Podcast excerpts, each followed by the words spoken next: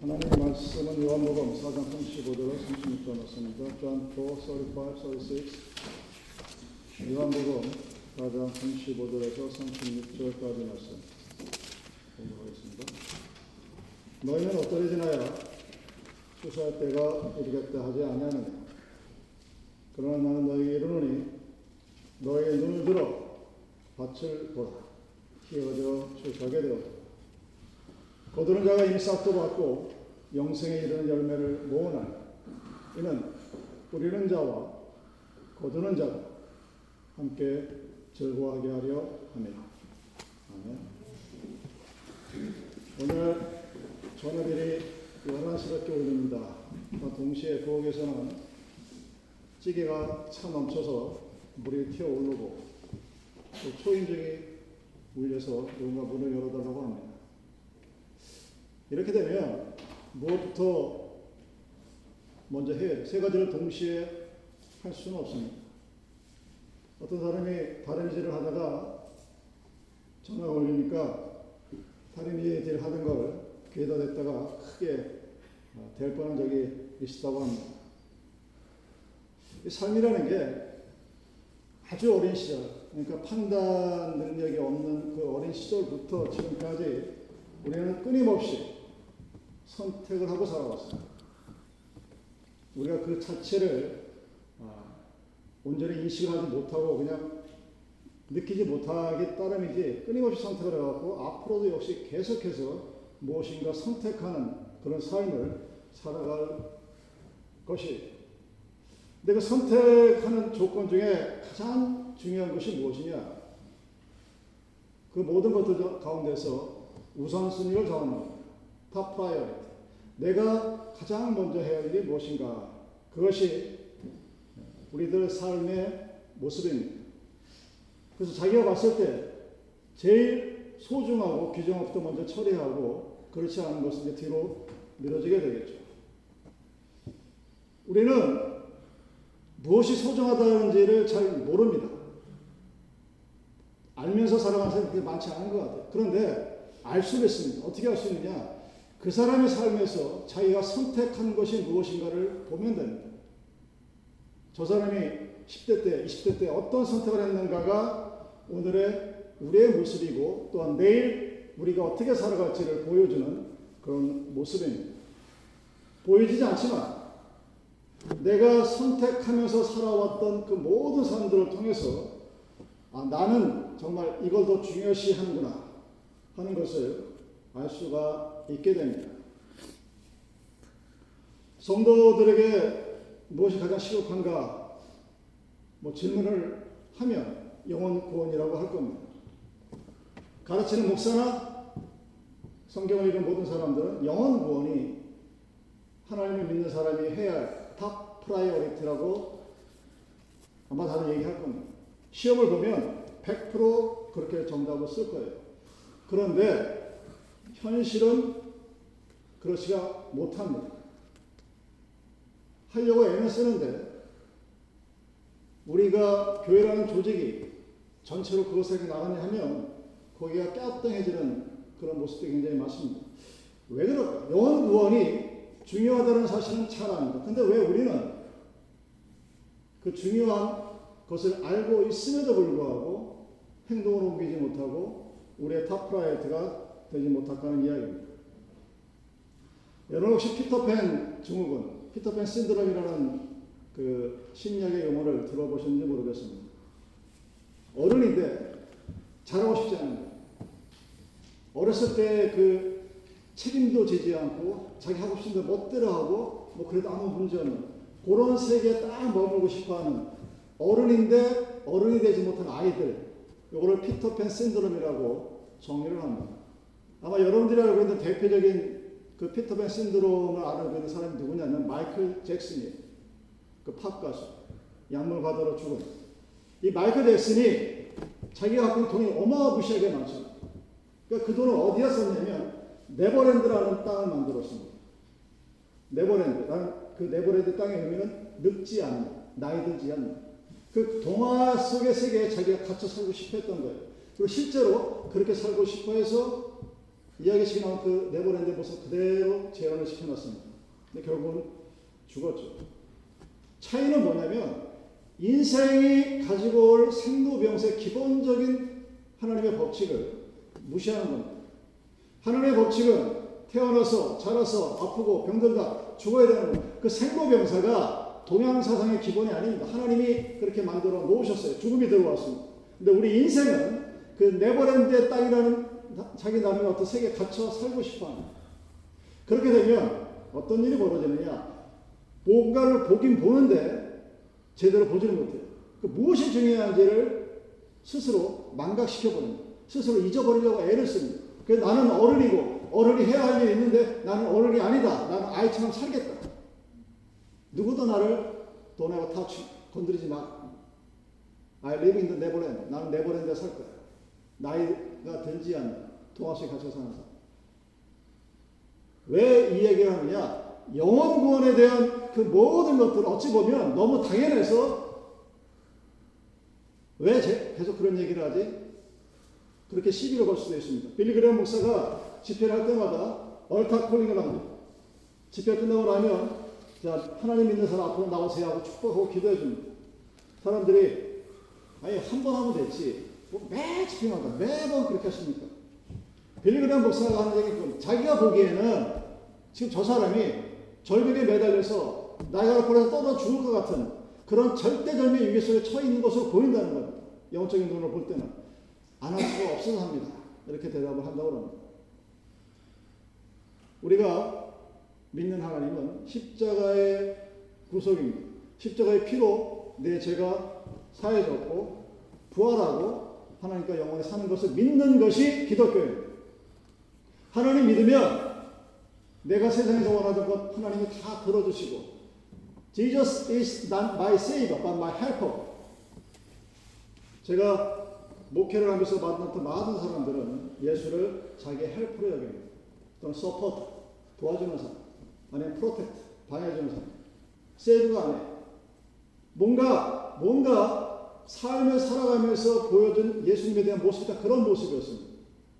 그러다 보니까 영혼 구원은 해야만 하지만 당위성, 머스트는 있지만 맨더트를 해야만 할 필요는 없는 그런 모습이 되고 옵니다. 그래서 이렇게 얘기합니다. 넉 달이 지나야 추수할 때가 오겠다 하고 우리는 얘기합니다. 예수님은 넉 달이 아니라 지금 추수하지 않으면 이미 이미 저 생명은 허옇게 변했다. 이미 죽어 있다는 소리죠. 여러분 집에서 아주 조그만 씨앗이라도 하나 심어서 뭔가를 키워보시는 분은 알 때, 뭔가를 키워서 잘 자랐어요. 여름 내내 잘 따먹었습니다. 가만 두면 겨울도 지날 것 같아. 가만 내버려 둬요. 근데 어떻게 되는 곡식을 딸 때 제때 따지 않으면 죽어버립니다. 가지에 매달려 있는데 포도나무에 매달려 있는데 그 포도가 죽어요. 추수해야 됩니다. 여러분 농사 짓는 그 농부들이 농번기가 되면 하루도 밖에 못 나가서 놀아요. 한번 하루 잠깐 놀고 그 다음날 일하면 되지 않나? 그게 안 됩니다. 우리가 잘 아는 옥수수. 여러분 옥수수가 아침에 딸 때와 저녁에 딸 때가 틀리대요. 저는 그 정도로 구별할 능력이 안 되는데 그 농사를 전문적으로 짓는 사람의 말에 의하면 옥수수를 수확하는데 아침에 따야 될 옥수수를 2시간 늦춰서 저녁에 따면 가격이 30%가 탁 떨어져 버리는 그 다음날 따면 50% 떨어져 버립니다. 놀러 갈 수가 없어요. 거기 딱 붙어 있어요. 그런 모습입니다. 그만큼 열매를 추수한다는 것은 시간적인 요소 굉장히 중요해요.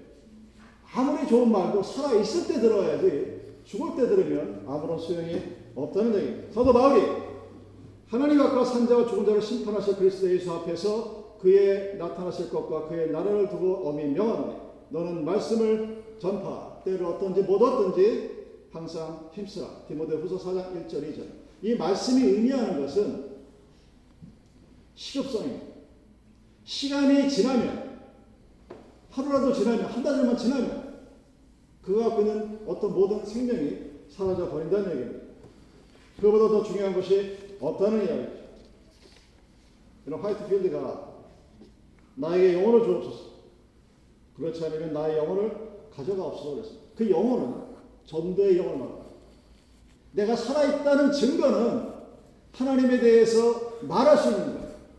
그 내가 하나님에 대해서 말할 수 있다는 것은 나의 삶이 내가 믿는 하나님을 증거할 수 있다는 것을 의미합니다. 젠더드로 백작이 성령을 받은 후에 이렇게 얘기합니다. 이제부터 복음이 필요한 나라는 다 내 나라예요. 어디든지 가겠다는. 레비라는 사람이 해밀턴에서 부흥회를 인도할 때 그 유명한 타이타닉호가 대상에서 침몰할 때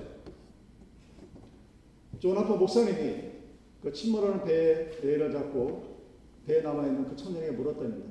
예수 믿소? 안 믿습니다. 그럼 믿으시오. 안 믿으면 지옥 갑니다. 그리고 물에 수장이 됐죠. 그 청년이 존 하퍼 목사님이 전도한 마지막이 바로 저입니다. 그 부흥회 때 나타났다고 동화 같은 이야기지만 내 목숨이 지금 위태로운 그 마지막 순간에 배에 난간을 붙들고 배 위에 남아있는 한 청년을 보고 당신 예수 믿으시오 하고 말할 수 있는 것. 진정한 하나님의 아들의 모습이겠죠. 누가복음 15장에 보면 예수님이 영원 구원에 대한 세 가지를 주르륵 나열해 놓습니다. 첫 번째는 양이 아흔아 마리가 우리에 있어요.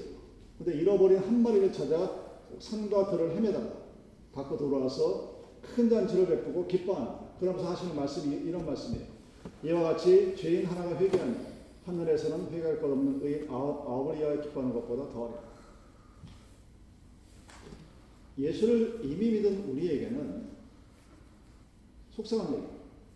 나는 나름대로 열심히 살았는데 안 믿고 도론에 하나 들어왔다 갑자기 잔치를 베풀어 이런 모습이죠. 이어지는 두 번째 예언은 드라크마 10개를 갖고 있던 여자가 하나를 잃어버렸어요. 아홉 개가 자기한테 있어요. 근데 잃어버린 하나를 찾아서 온 들판 헤매다 하나 찾았습니다. 너무나 좋아. 그래 놓고 죄인 하나가 회개하면 하나님 사자 앞에 기쁨이 되니까 똑같은 말씀을 반복을 해요. 이건 또 뭡니까? 세 번째는 잃어버린 아들을 찾아 돌아온 탕자의 이야기죠. 작은 아들이 아버지 재산을 갖고 나왔습니다. 혼자 돌아가고 다 써버렸어요. 훔치마. 그러다가 돼지 우리 살다가 안 되겠다 싶어서 돌아오는데 큰아들 입장에서는 아주 나쁜 놈이에요. 자기는 예수를 믿고 아버지 밑에서 열심히 일을 잘했었는데 아버지를 버리고 떠나 돌아온 탕자가 돌아오니까 아버지가 돼지를 잡고 잔치를 베풀면서 막 난리가 너무 좋아하는 속상해하니까 큰아들에게 이렇게 얘기합니다. 네 동생은 죽었다가 살아났다. 내가 잃었다가 얻었기로 기뻐한다. 진정한 구원의 의미가 뭔지를 모르는 겁니다. 많은 사람이 하나님을 믿었을 때 그 하나님 믿은 사람이 세상에서 대단한 사람이라고 봐요. 우리가 알고 있는 일반적인 모습입니다. 제가 항상 교회를 듣고 교회를 교회에 대해서 말할 때마다 항상 제 머릿속에 의구심으로 다가오는 것이 우리 교회는 세상적으로 뭐 의사가 몇 명 있고 뭐가 몇 명 있고 백만자들 몇 명. 그래서 어쩌라는 겁니다. 누군가 저 앞에 와서 간증을 할 때 그 간증하는 사람이 타이틀이 최소한 미니스터가 되든지 무슨 밀리언어가 되든지 그러면 사람들이 박수를 치고 아멘 하면 뭐 최소한 서울대학교 수석 입학 수석 졸업 정도는 해줘야 그 사람이 믿는 하나님이 우리에게 감각이 다가와요. 근데 똑같은 간증. 내가 하나님을 만나서 회개하고 하나님 앞에 죄인이, 죄인의 몸이 아니라 하나님의 양자가 되고 아들이 되고 딸이 되어 기쁨을 얻었다는 똑같은 간증을 하는 사람이 청소부가 합니다. 반응이 어떨 것 같습니까? 안 들어요. 제가 어떻게 하냐고요? 그 청소부가 한 예, 쓴 글을 들었습니다. 청소부가 너, 여러분 청소부가 뭐 뭐라 할 직업은 아니지만 크게 뭐 그렇다고 내세만 직업도 아니에요. 근데 너무너무 좋았다. 그 간증 내가 구구절 들으면 다른 사람이 얘기하는 그 어떤, 그 어떤 체험보다도 더 하나님의 사랑을 체험한 사람이에요. 그런데 처음에는 몇 번 부르더니 그 다음부터 안 부르더래요. 이유가 뭘까요? 타이틀이 클리너예요. 그러니까 사람들은 그 클리너의 하나님과 밀리언의 하나님과 미니스터의 하나님을 구별해버려요. 그 똑같은 모습이 이 잃어버린 아들을 찾는 양 드라크마 아들 그런 모습에서 그대로 나타나는 거예요. 근데 하나님은 너희들이 갖고 있는 그 세상이 무엇이 아니라 한 사람의 영혼이 돌아오는 것을 너무너무 기뻐하고 즐거워한다고 얘기합니다. 디모데전서 2장 4절 하나님은 모든 사람이 구원을 받으며 진리를 아는데 이르시기를 원하시는 모든 사람입니다. 요한복음 6장 예수님이 이 땅에 오신 목적이 무엇이냐? 십자가에 죽으시고 부활하신 목적도 죄인을 구원하고 부활해서 함께 천국에 들어가기 위함이라 6장 전체에 말하고 있습니다. 6장 38절 40절 말씀입니다. 내가 하늘로서 내려온 것은 내 뜻을 행하려 하면 나를 보내신 이의 뜻을 행하려 합니다. 나를 보내신 이의 뜻은 내게 주신 자 중에 내가 하나도 잃어버리지 아니하고 마지막 날에 다시 살리는 이것입니다. 내 아버지의 뜻은 아들을 보고 믿는 자마다 영생을 얻는 이것입니다. 마지막 날에 내가 이를 다시 살리리라 하고 말씀하셨습니다. 우리는 알아요. 영원 구원보다 더 중요한 일이 없고 영원 구원보다 하나님 앞에 더 영광스러운 일이 없다는 사실을 너무나 잘 압니다. 영원 구원보다 하나님은 더 기쁘시게 하는 일이 없습니다. 내가 11절을 제 아무리 내도 하나님은 안 기뻐, 뭐 기뻐할지 않을지 모르겠는데 그것보다 하는 사람의 영혼이 하나님 앞에 돌아왔을 때 하나님은 정말로 기뻐하십니다. 커밀롱 박사가 오늘날 우리 교회 모습을 이렇게 표현합니다. 오늘날은 옛날 우리의 선두들보다 교육도 많이 받고 좋은 건물과 멋진 교회를 가지고도 사람들을 구원하지 못하고 있고 우리는 사람 낚는 어부가 아니라 수족관을 지키는 데 지나지 않고 남의 수족관에서 서로 고기를 훔치는 데 지나지 않는다. 무서운 얘기인데 그게 이 이야기가 무서운 얘기로 들려오지 않으면 정말 문제입니다. 자유주의이란 신학이 잘되다 잘못되다 떠나서 내가 우리들이 받아들이는 그 자유주의 신학의 영향이 되면 어떤 모습이 벌어지느냐 십자가의 구속 인정은 하는데 받아들이지 않아 부활 안 믿습니다. 유물론적인 관점에서 봤을 때 인간의 육체는 사라지면 다시 재생될 수 없는 거예요. 천국과 지옥 안 믿습니다. 남부에서 요즘 한창 떴던 10년 전에 그 교회 메시지가 뭔지 아십니까? We have no hell. 우리에게는 지옥이 없다. 마음대로 살아라. 근데 왜 교회 보니까 재밌습니다. 돈 내고 가는 콘서트보다 더 재밌습니다. 거기에 메시지가 우리를 너무너무 익사이트하게 만들어요. 왜? 죄? 괜찮아. 그럴 수 있지. 저. 왜? 그렇게 되면 상관없냐고? 지옥 없어. 여러분, 지옥이 없다는 말은 천국이 없다는 말과 동급이에요. 그럼 세상과 하늘나라의 삶이 별로 다를 바가 없다는 얘기예요. 그런데 그런 말씀이 우리들한테 서서히 스며들어 있다는 얘기입니다. 그렇게 되니 기도? 기도를 왜 하는 거야? 이런 한국교회가 갖고 있는 장점의 장점이 기도의 뜨거움입니다. 이 기도의 뜨거움은 한국교회 100년 역사를 지탱할 원동력이자 앞으로 나갈 파워입니다. 근데 점점 사그라져 들어가요. 왜 점점 사그라져 들어갈까요? 전도구원의 영화성을 몰라서? 아니요. 대상이 바뀌어가는 겁니다. 한국교회가 어느 순간인가부터 이제 좀 있으면 우리 때는 연합고사였고 예비고사였고 지금 뭐 수능인가 하나 볼 때가 됩니다. 그럼 교회마다 대문자만에 걸어놓니까 수능 100일 작전기도, 뭐 성령의 그거 하고 목사님 말하는 것처럼 절간에서 자녀 입시를 위한 100일 기도하고 차이가 없어요. 하나님을 믿는 사람이 자기 아들을 위해서 기도하는 것 자체를 뭐라 그러는 게 아닙니다. 하고 싶겠죠. 상관없이 하는 거죠. 근데 교회가 그거를 이벤트로 만들고 그래서 그 교회 가서 기도했더니 우리 아들이 어떻게 붙었다고 소문이 나고 제가 전도사 때 가장 절망했던 적이 한 번 있습니다. 뭐 때문에 절망했을까요?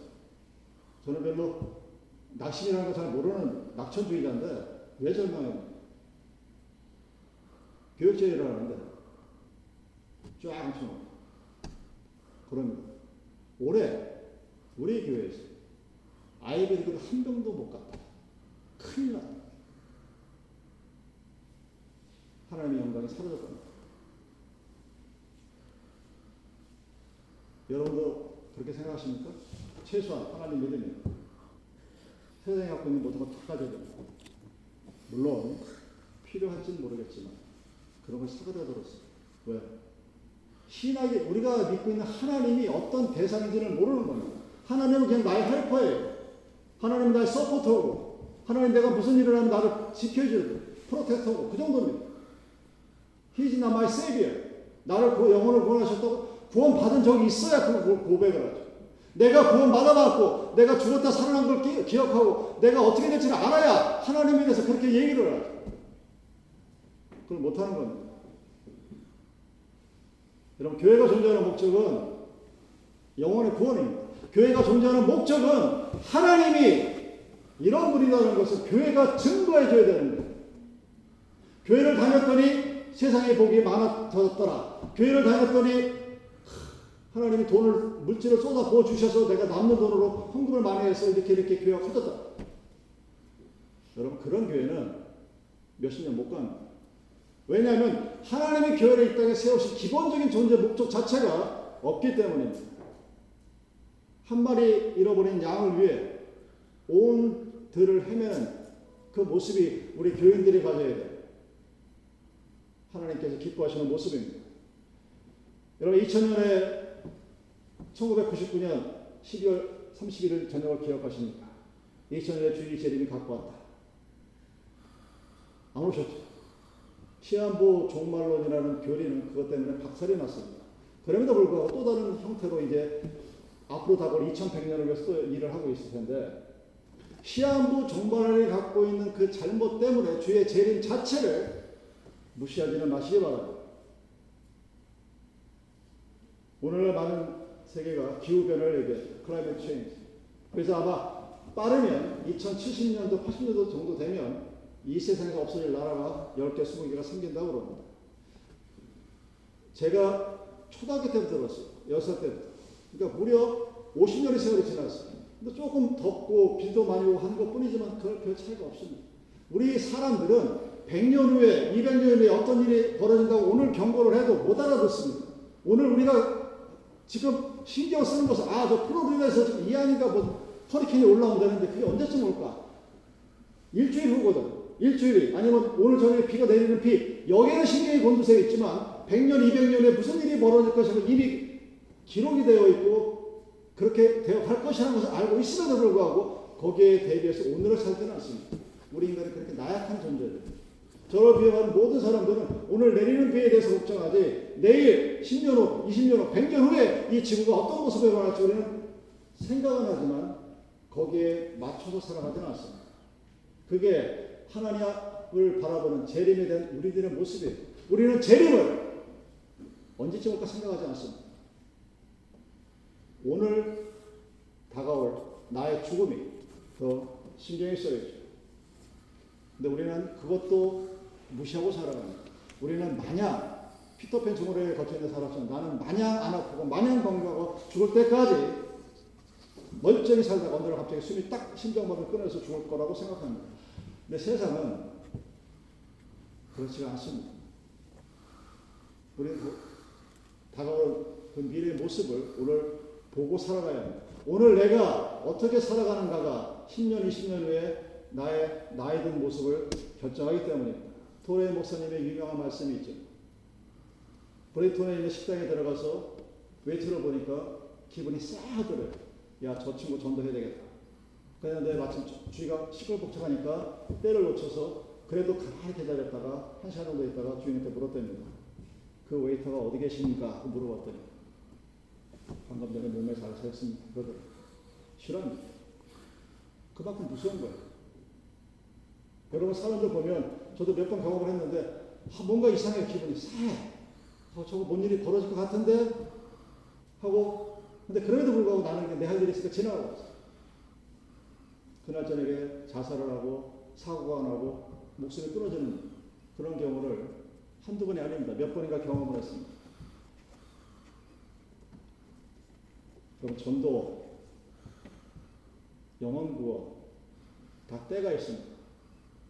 곡식을 내가 보기에는 멀쩡해 보이고 튼튼해 보이고 그래서 한 4개월 정도로 가만 내버려도 될 것 같지만 예수님 보시기에는 이미 하얗게 돼서 죽어가 있는 모습입니다.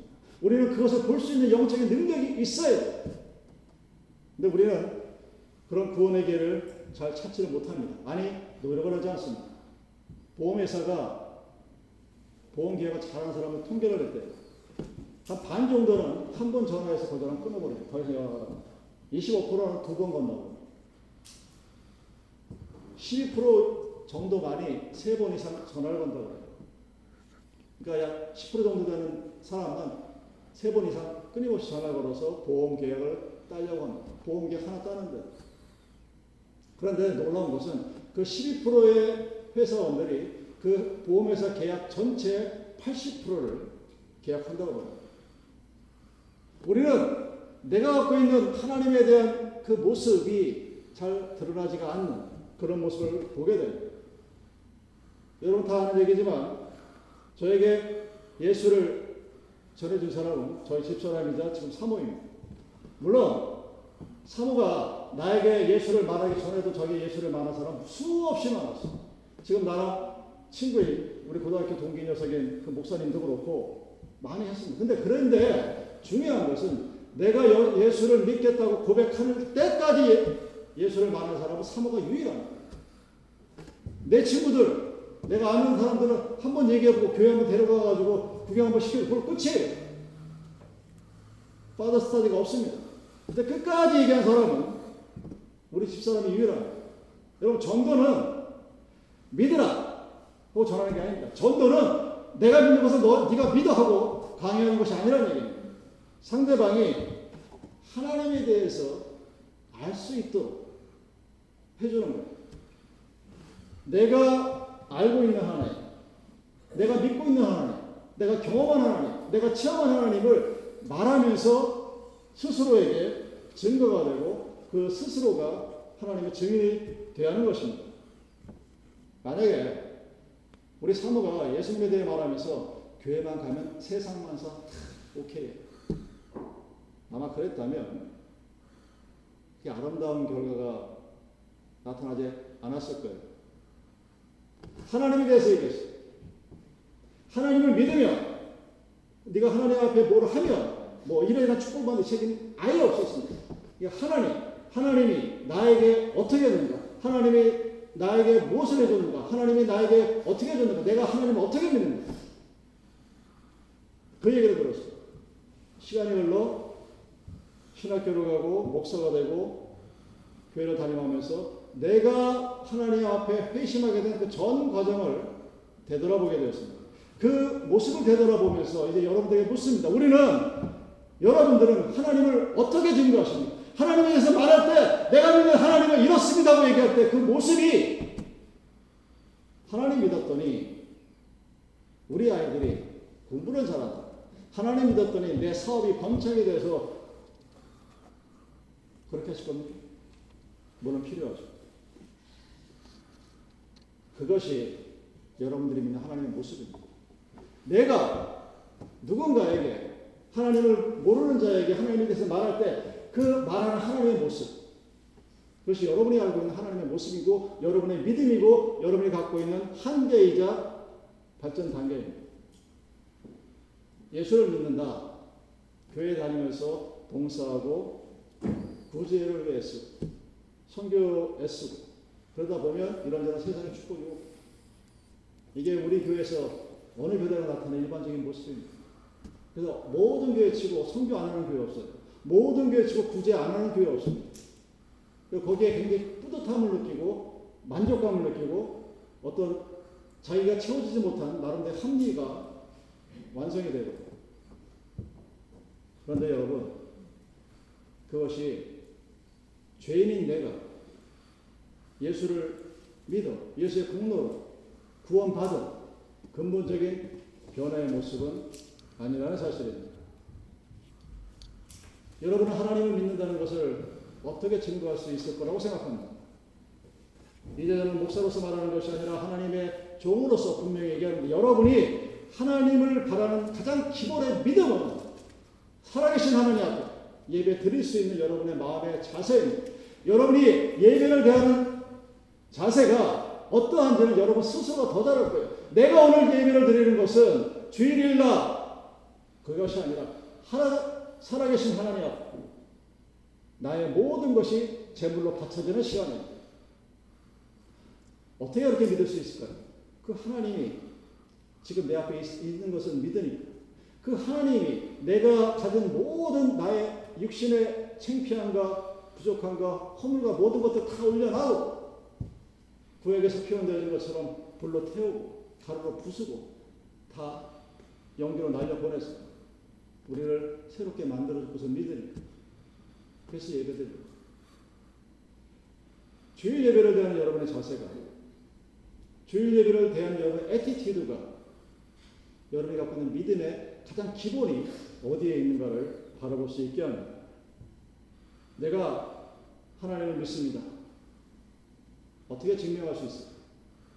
내가 하나님을 믿습니다 하면서 여러분들 보셨죠? 주일날 아, 나는 하나님을 믿으니까 하나님 믿는 것보다 구제를 하기 위해서 주일날 빠지겠어. 아주 당당하게 얘기를 그리고 와서 왜 자기를 장로로 안 시키냐고 그럽니다. 기본은 구제를 반대하는 게 아니에요. 선교를 반대하는 게 아닙니다. 다 좋습니다. 다 좋은데 가장 먼저 우리가 해야 될 top priority는 살아계신 하나님 앞에 내가 갖고 있는 모든 것을 제단 앞에 내려놓을 수 있는 예배의 모습입니다. 그랬을 때 세상의 문제가 나를 짓누르고 있던 여러 가지 어려움들이 풀어지지 안 풀어질지는 모르겠어요. 그러나 살아계신 하나님은 내가 하나님을 살아계신 분으로 나의 구세주로 나의 믿음의 방패로 여긴다니 시편의 고백처럼 믿음의 산성이죠 도피처죠 배우죠 모든 것이 다 될 수가 있는 그런 모습입니다. 여러분 전도의 방법론 어떻게 하면 전도가 잘 될까?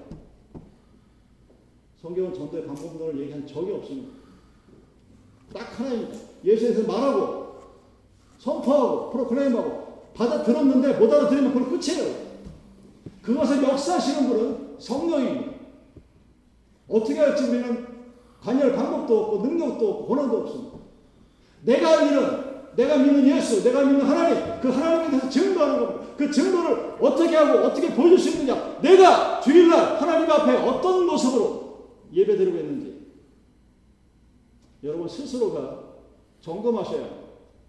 나는 하나님 앞에 지금 발가벗겨서 내가 갖고 있는 모든 추함과 더러움과 약함과 어려운 모든 것들을 주의 제자 앞에 올려놓습니다. 여러분들은 보든 보지 못하든 나는 하나님 앞에 내려놓습니다. 그리고 기도하고 하나님이 나의 그 모든 제물을 받아들이기를 원해서 주일날 예배 나오는 겁니다. 역할이 목사라 설교 한 것뿐입니다. 여러분 그 하나님을 증거하시기 바랍니다. 전도의 방법론에 대해서 고민하지 마십시오. 그 전에 내가 알고 있는 하나님이 어떤 모습인지 나의 삶을 통해서 보여줘야 합니다. 자녀들에게 효도하라고 강요한다고 효도가 되는 것이 아닙니다. 내 삶이 그 모습을 보여주었을 때 자녀들은 자식을 따라갑니다. 사도 바울이 예수를 닮듯이 나를 닮으라고 얘기했던 것은 그가 살았던 삶의 모든 모습에서 내가 보여줬던 살아계신 하나님에 대한 능력이 그에게 있었기 때문입니다. 그래서 우리는 저는 전도의 방법론에 대해서 말하지 않습니다. 대신 나와 함께하는 사람, 나의 자녀들, 나의 가족, 친지, 동료, 교회 식구들에게 말하십시오. 내가 믿는 하나님, 내가 알고 있는 하나님, 내가 어떻게 믿어왔던 그 하나님에 대해서 말할 수 있어야 합니다. 그리고 그 하나님에 대한 믿음을 예배를 통해서 하나님 앞에 매 주마다 확인받는 겁니다. 그렇게 할 때 뿌리는 자와 걷는 자, 그 두 사람이 함께 기뻐하며 삶을 누리며 살아갈 수 있게 되는 것입니다. 여러분 매일 여러분의 삶이 하루하루 여러분의 삶이 하나님과 함께 살아가는 그런 삶이 되기를 바랍니다. 기도하십시오.